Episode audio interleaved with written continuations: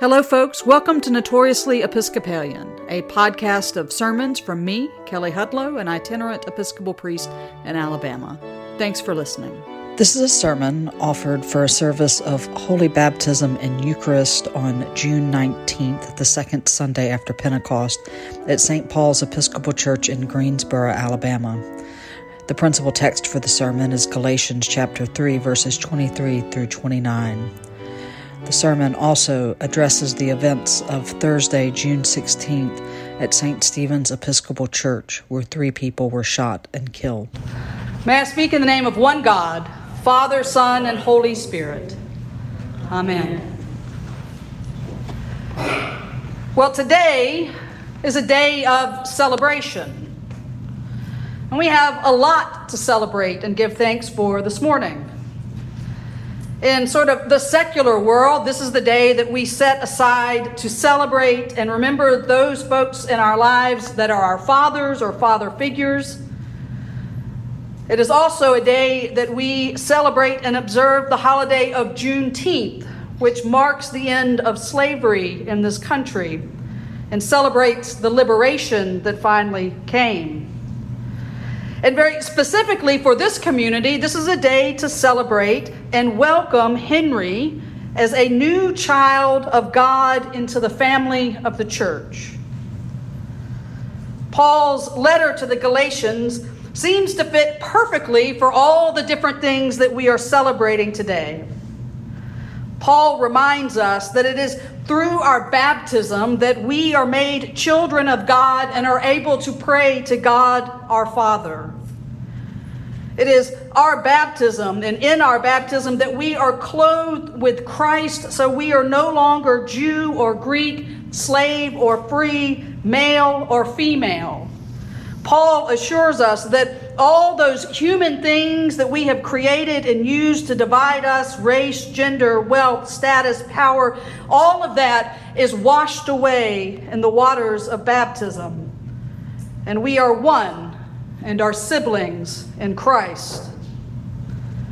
There is certainly a lot to celebrate this morning. But there's a bit of a dissonance in our worship. Because as we rejoice this morning for these many things, many of us are also grieving. Because we grieve the violent death of our siblings in Christ at St. Stephen's and Vestavia Hills. Most folks, when they heard the news, were shocked. We were shocked, right? Because we know this church and we know that they are part of this family. Many of us were shocked because this is a place that maybe we had been, but certainly this was not a place that we expected the world's violence to crash in. A lot of us have the privilege, the safety, right, to not expect this sort of violence in our neighborhoods. That's something that happens in certain places with certain people. And so when it happened in a church that is one of ours, in a neighborhood that we are so familiar with, the only word I know to call it is just being absolutely shocked and speechless. I think our shock also comes from the fact that this violence came in the midst of a form of Christian hospitality that we as Episcopalians offer frequently in our own churches. It happened as a group gathered around tables to share a meal and a potluck. It is something that is so familiar to us that we probably don't think twice about it when we do it. But here on this night, violence came crashing in and the sacred place of our table seemed shattered.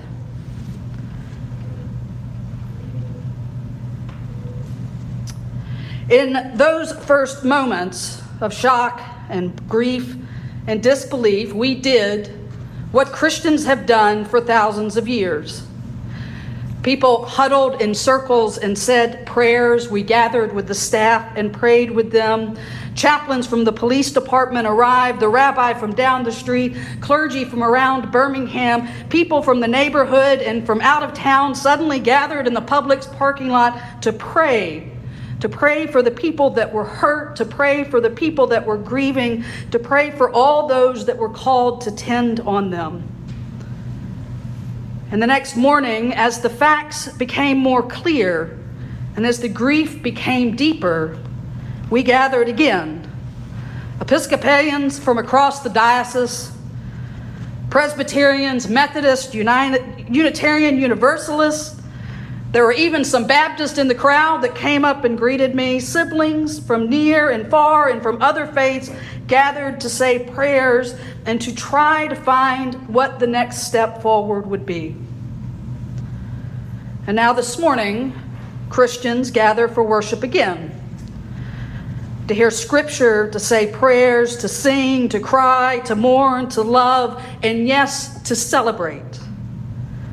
Episcopalians across this country and across the world gathered this morning, returning to our sacred tables to meet the hospitality of God, to encounter the crucified and risen Christ in the breaking of bread and the sharing of wine.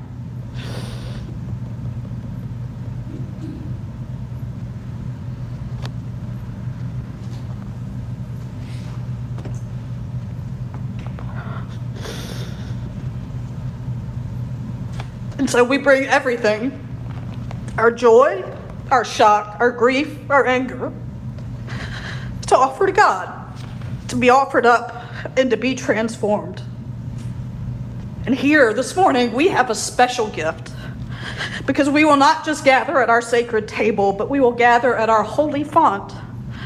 And we will welcome a new child of God into the family of the church we have the gift in a few moments of standing and praying our baptismal promises together and to be renewed and reminded again that we are one in Jesus.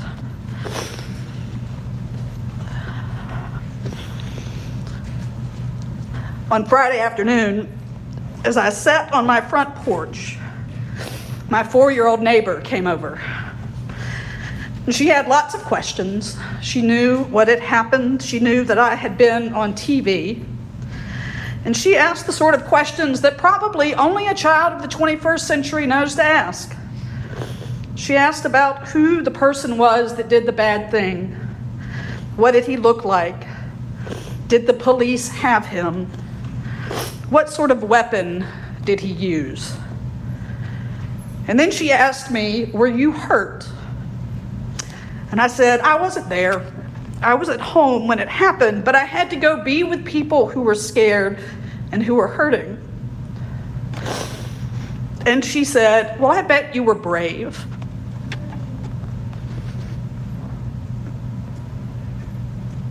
And I don't think I necessarily was brave, but I know that there were a lot of brave people there that night. The people that were hosting that potluck that welcomed strangers and friends together to have meals. The man that, when the time came, was able to stop the violence. The police and fire and ambulances that responded. The doctors and nurses. The people's families that waited for answers. And certainly those people that gathered as Christians to say prayers in the face of the unthinkable were brave all of these people, within the life of their faith and service, came together to witness to what had happened. And the people that lost their lives that night, Bart and Sharon and Jane, lived lives full of faith that testified to their belief in our baptismal promises. And so I think this morning it's time for us to be brave. It's time for us to be brave in a world that says that violence and death is the only answer. We need to be brave and proclaim that there is abundant life and love offered through the risen Jesus Christ. It is time for us to be brave and to say that in a world that says it is impossible for us to live together, that we believe through the power of the Holy Spirit that the impossible can be made reality, that we can work together as the body of Christ to change the world. Today we mourn and we celebrate because that's what Christians do.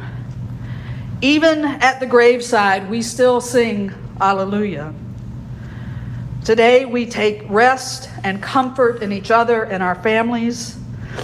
And as we renew our baptismal promises, I hope that amongst all the things that we promise to Henry and to each other, promise to walk with him in his life of faith, to walk with him through his questions and doubts, that we also commit ourselves to create a world where this doesn't happen anymore.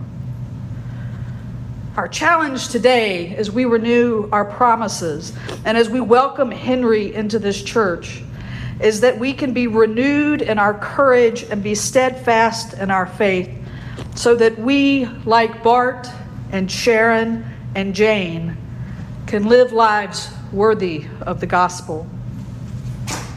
Amen.